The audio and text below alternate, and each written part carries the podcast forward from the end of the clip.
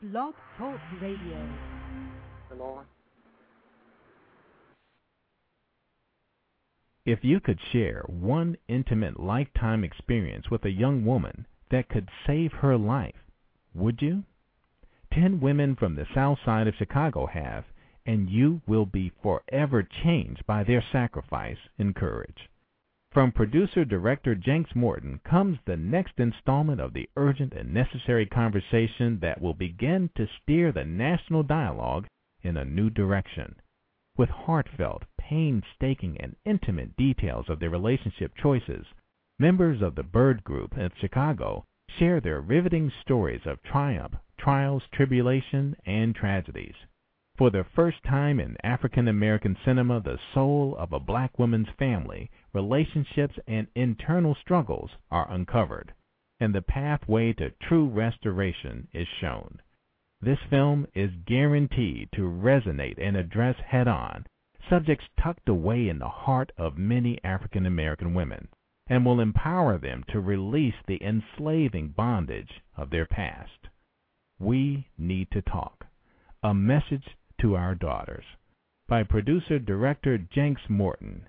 Janks, welcome to A Measure of Truth.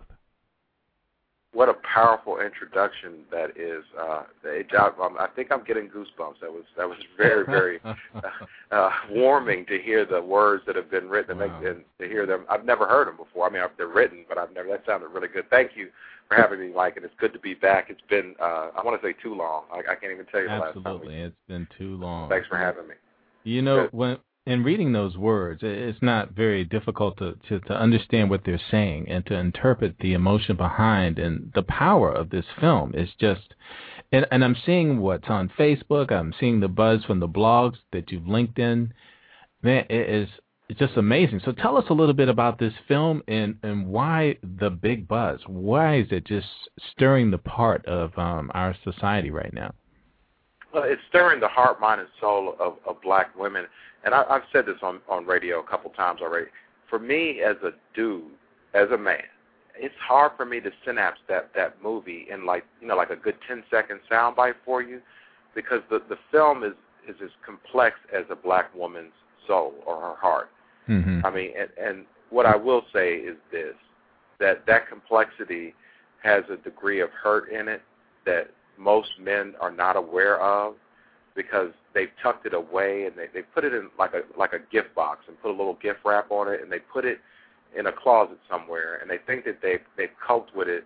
But what the film is showing them is that just putting it away and shucking it off and keeping it moving is really not dealing with it, and that it's really more dealing with your life and dictating where you go, as opposed to you just really just repressing it into your subconscious. So what women are seeing are the reflections of themselves on screen for the first. Truly, and that's another thing about, with Hollywood and movies, we really don't see ourselves in our authenticity on the big screen. And this time, black women are relating with this movie because they see, between the 10 subjects, they see themselves, multiple times, and their thought processes and their language and their relations, and they're just able to connect with this thing in a way that it brings women to tears when the lights come on after the film is over. Wow. And where did the idea and the concept for doing this type of film, which is so different, come from? Well, I'm faith-based, so the funny story is, basically the end of last year, it was revealed to me that I was going to do 3 movies this year. And I did the posters for all 3 movies in December. One movie's called Guppy, which comes out the end of August. We Need to Talk, which is the premiere this week, and another movie called Dear Daddy. Now, the funny thing of how he works with me is I had no idea who's going to be in it or how it's going to be done. I just knew what they looked like. I knew what those films conceptually were going to represent. And I spoke in Chicago in April, and these 2 women saw me speak, and then they tracked me down and said, we want you to do something with us because we've got a great thing going on here. And I'm like, well, I don't work with women, but I do got this movie I need to shoot. And we got to going back and forth, and sure enough, that was We Need to Talk. They were doing exactly what that poster and that concept was, the poster that was done 4 months before I had even met them or even knew who they were. Really? That's crazy. Yeah. Well, that's how he does me. It's like I am thoroughly convinced that God has a sense of humor, because the way he does me is just hilarious at times. I'm telling you, you can check Facebook. Those movie posters for those three movies are up. They've been up since November, December of last year. Wow. I did not know these women. I didn't even know who was going to be in them. And the funny thing, I'm shooting another movie Tuesday, 2 days before the premiere. The Dear Daddy is being shot on Tuesday. I met those women because they saw We Need to Talk. And I just, it's just funny how he does me. So, wow, that is really something, man. Yeah, and the thing of it is, I went up there with a concept of what I wanted it to be. It was really going to be originally, and this is, the whole thing of my will versus what he wants. But I thought I was going to be doing a movie around teenage moms and the deleterious effects that has on your life by making that choice. Mm-hmm. And it started in that space. When we first started filming, it started there. But there's a bigger arc that's going on that was revealed through that session that I saw. I mean, I never really put this thing together like this. But, for years I've gone around and talked about the urgent role that fathers have to play in young boys' lives. And I did not know that it is as significant, if not more, that fathers do some very, very specific things for their daughters to keep them out of teen pregnancy, to keep them out of loss of virginity, to keep them out of the abortion clinic. It's daddy, and that's what's really, really resonating with black women. The movie allows them to put two and two together for the first time to really see, why did I date older men, or why did I chase after men with money, or why did I chase after men who disrespected me, or why do I have problems in the workplace relating with other black women? Why am I so judgmental on the metro bus when I see another black? All of this stuff weaves back to daddy, and they see it, and it opens their hearts up for the first time to really allow a healing to take place. And it's a transformational movie, and I've been saying this is the best work that I've ever done. And, I've done several films. This is the best that I've ever done. Wow. Well, with that, it makes What Black Men Think look like a student film. It really does. Oh my God. and that film blew me away. And that film won best film of 2007. And I'm telling you, this movie makes What Black Men Think look like somebody from Howard University, did a great job. And this thing, and I'm not talking about cosmetics here. I'm talking about the message, the messengers, the overall concept, and how it is allowing people to heal. What Black Men Think jars your psyche, and it allows you to reprocess. It allows you to rethink what black male identity is, but there really isn't a transformational healing in that. It can take the cloud off of your lenses so you can see more clearly, and that allows for a better connection between black men and black women. I get that about that film. This movie, women have fallen out on the floor in tears. Like, I'm Southern Baptist, like when the ladies with the white gloves come get you. Oh yeah. Scream. Yeah, that I had that experience showing this film, because it's like, and then this one woman, she encapsulated it pretty good. She said, it's so endearing to us, not that it's we can see ourselves, but a man did this for us. Right. And I was like, whoa. She said, you have to really understand that we have been let down from our fathers to men our entire lives, and that someone loved us this much to do this for us is one of the things that just, rips all through their soul. Now, tell us a little bit about why is the film so controversial. Let's start with the first point, is it's not a film for men. Well, it is a film for men. It's just that I'm going to have to roll this out in tears. You think, like, when you go to the hospital, how they triage? Like the most severe wounds go to the front of the line, and then the less severe get treated later on. And I'm not saying that the amount of trauma to people is triaged like that. What I am saying is that this movie has to be shown, and especially in this large environment, for women only, because they need to feel like they're in a safe environment to let go. I mean, one of the first things I'm going to do when I go up on stage is come take their daggone shoes off, to relax. And allow the spirit to work through them, You know, and if their hair is too tight, if their necklaces loosen up, because they need to feel safe. And the challenging thing of it is, as we go through the pathways of reconciliation and restoration, I can go up there and, you know, really preach a good gospel, and hearts can be won. But if Vin Diesel walks into the room and takes his shirt off, because that's the way we're conditioned, they'll fall right back into their old routine. No matter all that good stuff I tell them, he can knock it out of the box. So we have to have a safe and a codifying environment for women to kind of heal in their own space without and devoid of men.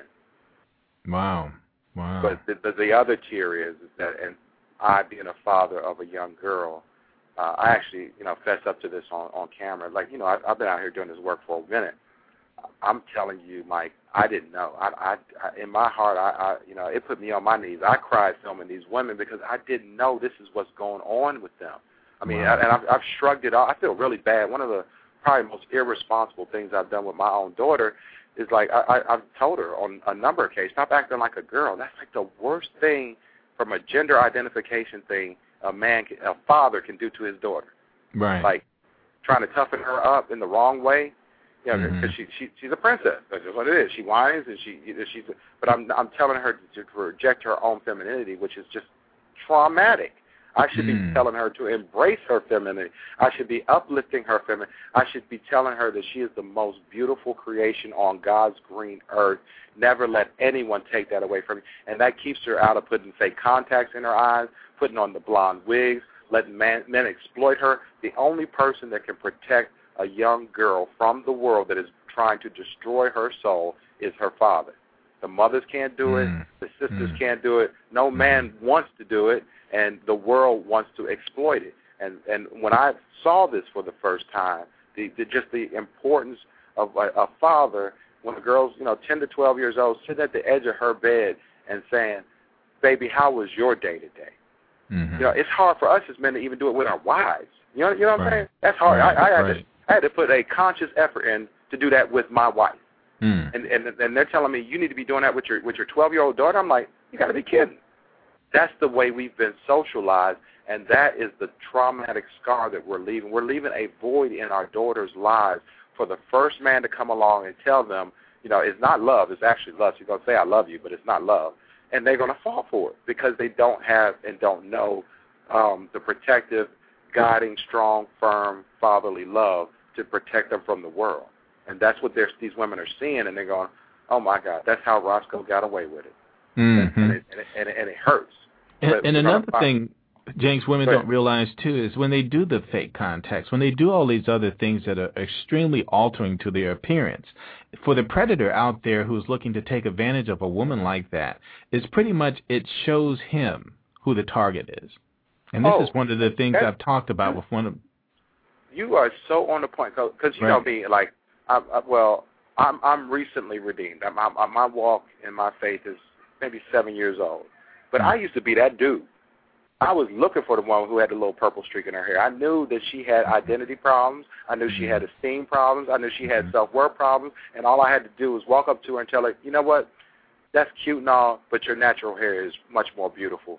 And you know who that person is? That's what her daddy should have did.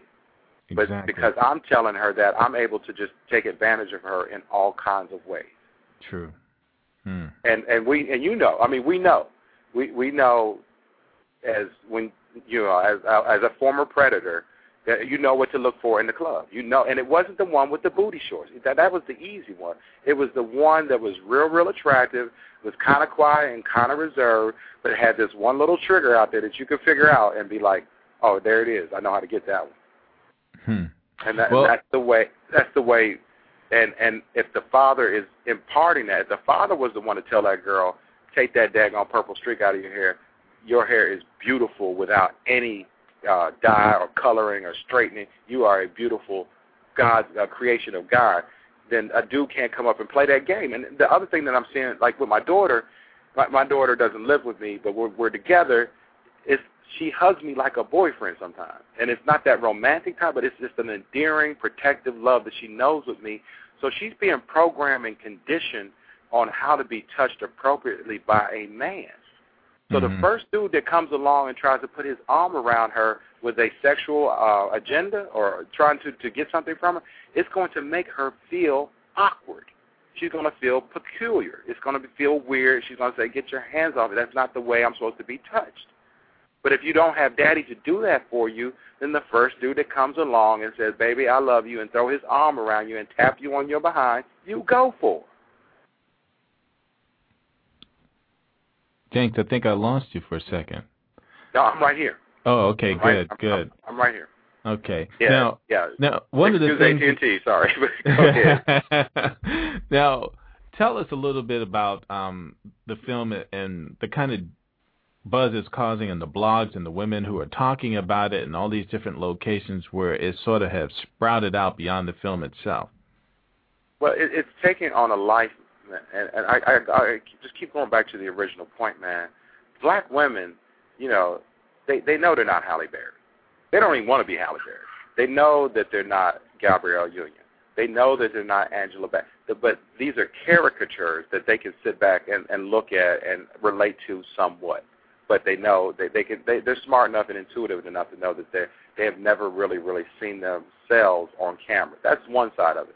The other side of it, the true authentic hurt that is going on internally, excuse me, that they're most, and when I say most, I say more than half comfortable, that is going on with most black women has never been explored through cinema. And here it is. What's Love Got to Do with It? Is that Ike Turner? Right. That movie resonated with women because that is part of their experience. A large part, a movie about like Color Purple, where incestuous molestation or rape, those kind of things kind of resonate with black women because that's part of their experience. But ultimately, those two lanes allows the woman to look outwards, to say, I'm a victim of these circumstances, okay? What We Need to Talk is saying, okay, all right, we get that. I understand that rape and molestation and incest and domestic violence, all these things occur. We got that, and Hollywood has tried that. What I've done is to turn the camera inwards and to say, okay, these are the life choices that I have made. And that's not me saying, these are what the women are saying. And there had to come a time in my life where I had to look at, yes, I had some precursors, may have been some traumas, but I've made some bad choices. And these choices, though they may have been because my father was there, there's a moment, if I want to become reconciled with my salvation and my faith, where I'm going to have to own up to these things, be redeemed from them, and then the true doorway to salvation opens up for me.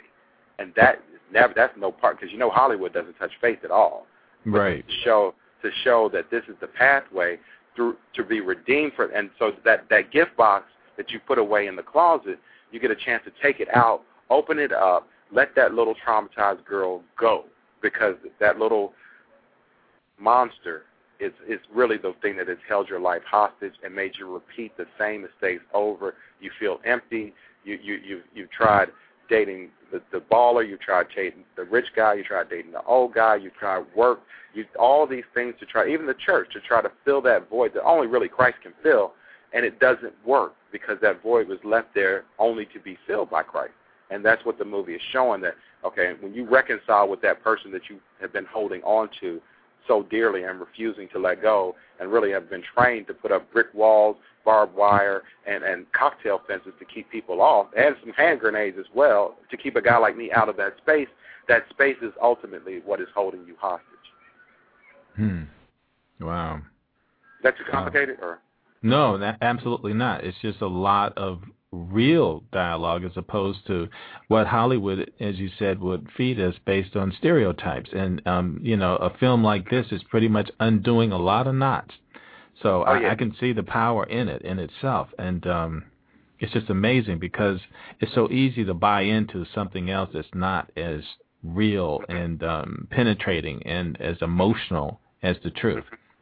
Yeah, and what I love about the film is that there's, what's that movie that I can't, Wait and Exhale. I cannot stand that movie. You can broadcast this one and blog it and tweet it all you want. I do not like that movie, and I don't like it. I don't like it from the perspective of a black male. The castigation of black male and that thing is a mess. But after the end of We Need to Talk, black women are truly exhaling. They are really, really, it's like, whoa. Mm-hmm. I mean, it's you know, the pregnant pause, the lights come on, and you look in the audience, and then, like, okay, ladies, are you okay? And they're all staring at you like, thank you. Thank you for letting us really let this thing loose for the first time. Because Cosmo won't do it because they make money off of you keeping hold of that young girl. Hollywood won't do it because they keep and make money off of you holding on to that young girl. The newspapers, media, Essence, all of these things that you've been reaching for to try to find the answer really are invested in keeping you subjugated to that thing and keeping you bounded to that trauma so that you can never really be free in your heart, mind, and soul. And I see the freedom that comes as soon as the lights come on. You can just see the tears in the faces. You can see the look of relief. You can hear the exhale. You can hear the sigh come off of these women when they see this film. Wow. And you say it took you how long to make this film again? About 35 days. Wow. I shot it on May the 10th. It was at the manufacturer and the manufacturer, they took 3 weeks, but I mean, it was at the manufacturer probably the 8th of June. Oh, wait a second. Shot. We talked offline. You said you shot it on May 10th. On May 10th? I filmed the subjects May the 10th. It was in the distributor's hand, the manufacturer's hands, I think June the 8th. Wow, so you're saying this is a one-day filming? I filmed it all in one day, yeah. Wow. Now, see, for 8 hours, I sat there with these 10 women. I cried, I laughed, I cried again, and then I cried some more. And I filmed some of the best. You know, you've seen What Black Men Think. I filmed some high-powered dudes, and I've been on the panels with high-powered dudes and blah, blah. But these women, for the first time in my life, I was able to see it, you know, from not just the clinical and the spiritual, but just to be able to touch it. Because, you know, we can read the studies that say, okay, it's necessary for a father to be actively engaged in a young girl's life. That's sterile. It's not telling you that you got to hold her hand in the right. It's not telling you that you have to rub her hair. It's not telling you have to hold her in this way. It's not telling you what happens to that girl when you don't do that. Mm-hmm. You know, it'll say that the poorest outcomes from education on STDs and teen pregnancy and abstinence and all that blah blah blah blah blah. That's the sterile. But to touch it for the first, it blew me away. I had to walk out the room a couple times, mess around with them women because I was in there and I was. The beautiful thing about them is that they allow me to come into that space because the average woman never. That's why I've had such challenges working with women for years, and that's why I've shied away from it. They won't let me in that space. Mm-hmm. They won't let me. They've got all of the weaponry to keep a guy like me out of that space because they just, they don't trust their father, they don't trust dudes, and they definitely don't trust some strange guy running his mouth. So these women let me right there. I mean, we were, and when I'm there with you, holding you by your hand, so we can both walk out of this trauma together. So that's why I'm hurting as bad as they are because I never touched this woman's pain. I've never had to put my arms around that thing before. Wow. And and that's why I said this movie's cut up into tears, because I'm going to put fathers on blast with this thing, because I'll let them off the hook first, because I'm going to tell you, that's why I keep asking you, are you understanding? The average black man does not understand what's going on, and I would wager to probably say they don't even care, and I'm not even talking about males. I'm talking about men of daughters, fathers who are men of daughters. We've been trained to be disengaged. There's an old adage that says mothers raise their daughters and love their sons. Well, I think black fathers raise their boys when they're engaged and love their daughters.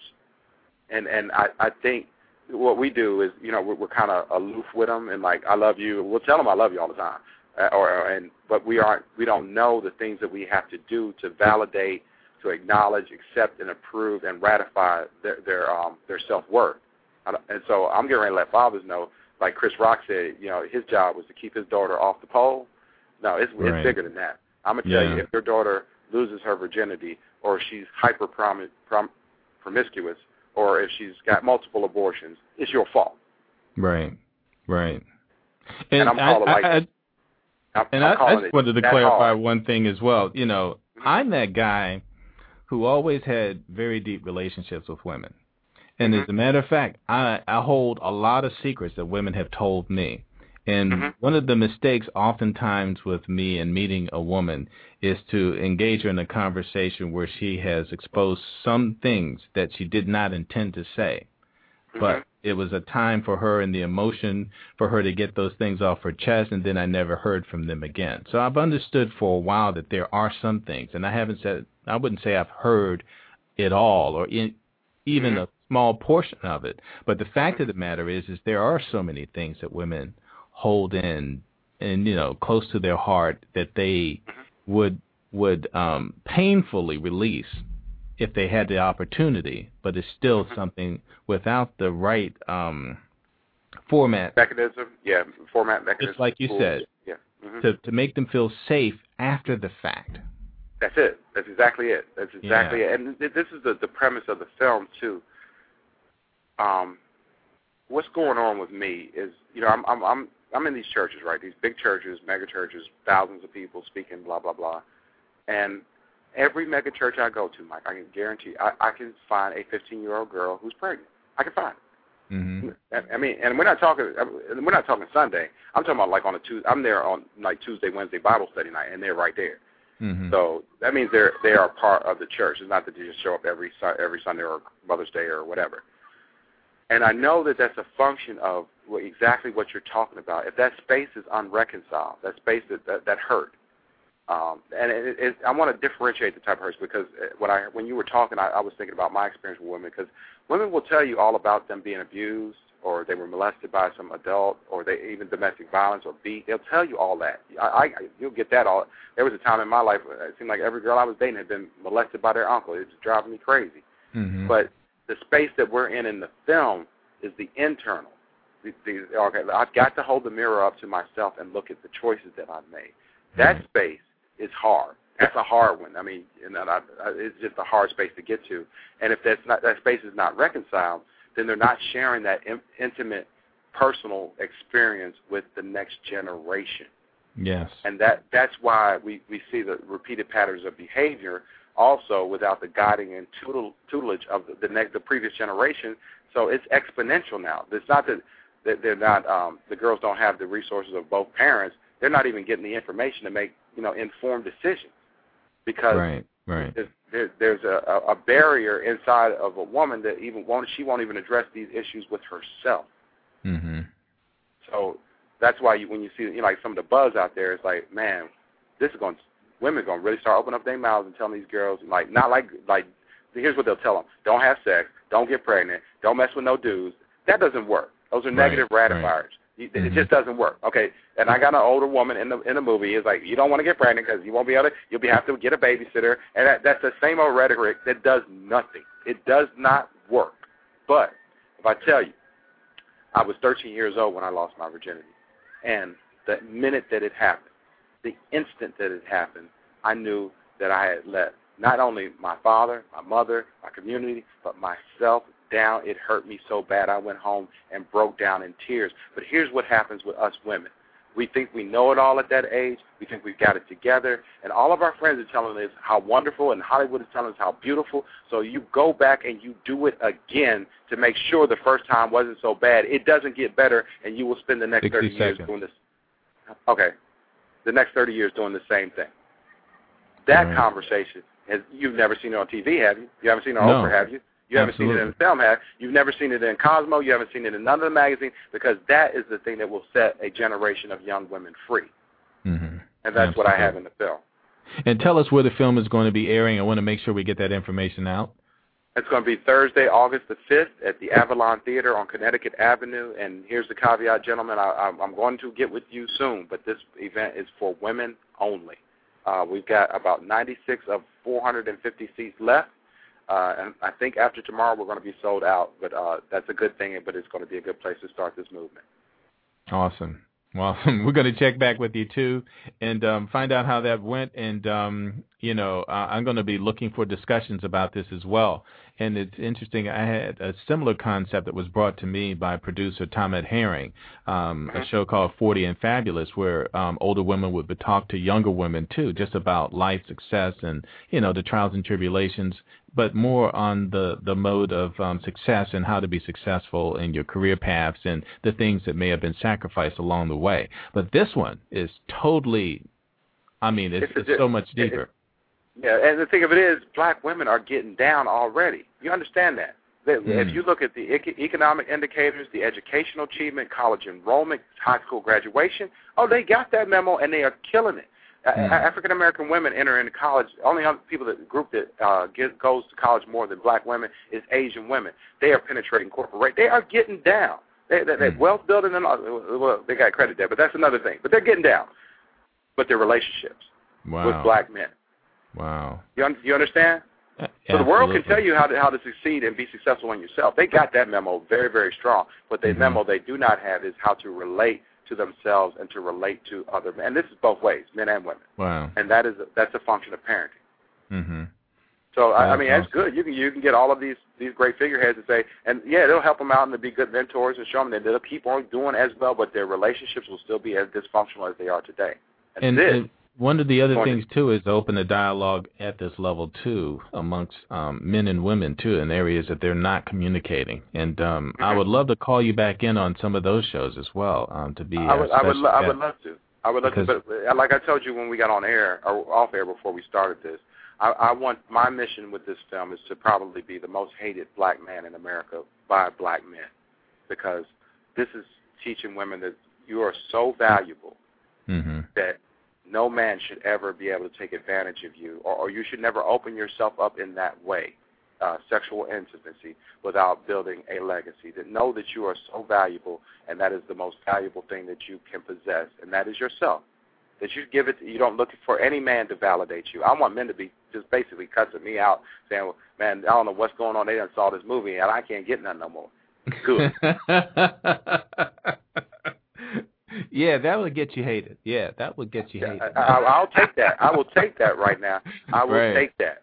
Yeah, right. If I get crucified for that one, bravo, because that's the thing about it. The women just don't, you know, they hear, oh, you're valuable, you're queens and blah, blah, and that's the first pimp that comes along. You're a queen, and they fall for that. But to really know their value internally and to be able to believe it and hold on to it and resonate it and it glows, then all the jokers get kicked to the side at first, and then a guy can talk about, I want to marry you. And that, you know, that might work, and we can date, and we can hang out and all that, but, you know, we ain't laying down nowhere until, like, I need a ring, brother. Sorry. I'm worth way more than that.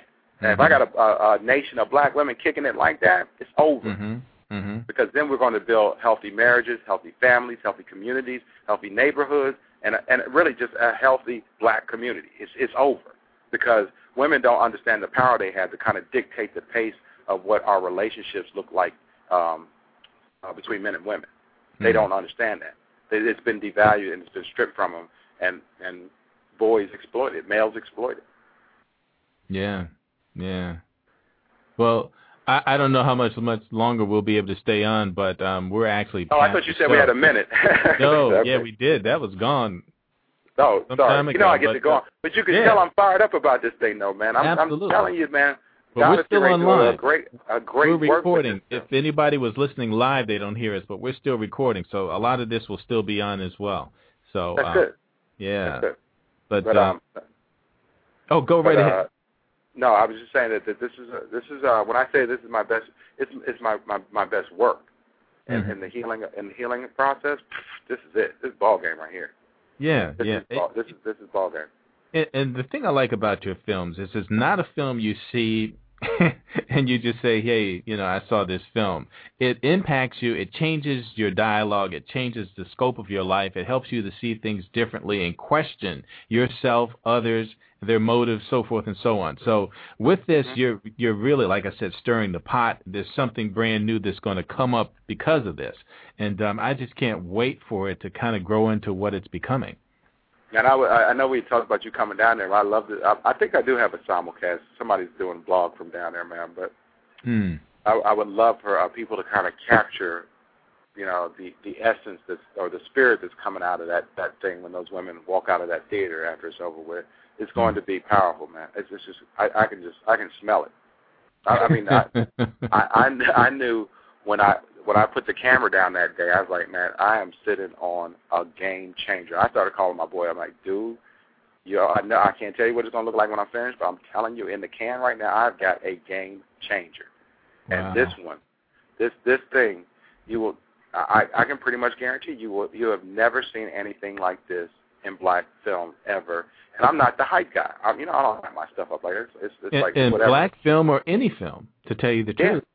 Yeah. Maybe, but I don't care about all of them because I love my people, so I ain't worried about what. But I'm saying there's a restoration that can happen with us, and we can lead the way on this because the devolution of the family has hit us the hardest. Well, what if we're the first to pull it back together and make the model and the role model that the rest of America looks to and becomes envious of?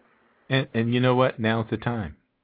Mm-hmm. Yeah, now is the time. We've done 40, 50 years of this foolishness. Time to turn it back to where we just were. Yeah. Absolutely. Well, Janks, man, I wish you the best, and I know that the great things are coming your way, and I really, really thank you on short notice for getting back to me and making this thing happen. I really appreciate it, and hopefully I'll hear your interview tomorrow as well, and it's on WHUR. Is that correct? Yeah, I'll be on HUR at 7:00. Okay. So actually, the same time that this is on.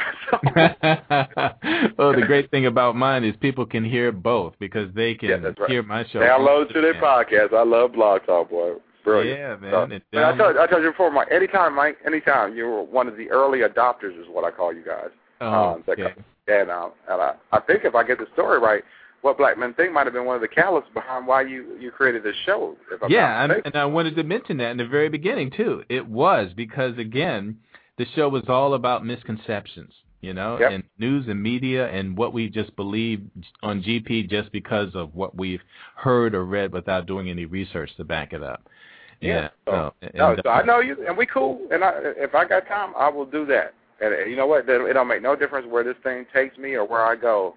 I'm extremely loyal to those people that I know, and I'll take your call before I do know Soledad, so that's different. I'll take your call before I'll take Suzanne Malvo. How's that? I don't know her. Maybe that would change just from that statement. No one wants to be left out of the loop with you, man, because if anybody hears from someone else anything about you, it's always hyped and it's always with a big impact, because that's what you do. It's no small stories with Janks Morton, that's for sure. I appreciate it. So let's do this again, and hopefully we can do a follow-up. What I would love to do is, reach out to some of the people who were there after this event and then put a show together. That would be a great, great concept to do after the fact, to really, like, I'm talking all this good stuff now. It's just Janks running his mouth and blah, blah, blah. Mm-hmm. But to hear firsthand from the women who experienced that night, and I haven't even thought about it. I mean, I think that's a good idea. Like here's some women who were at the event, and let them speak for it. Let them talk to it. Because the other thing, they'll be able to say it in a language that women can relate to more than me. Absolutely. More than I can communicate, rather. So. Yeah. And, I'll post it, of course, on your Facebook page tomorrow and let people be able to hear that.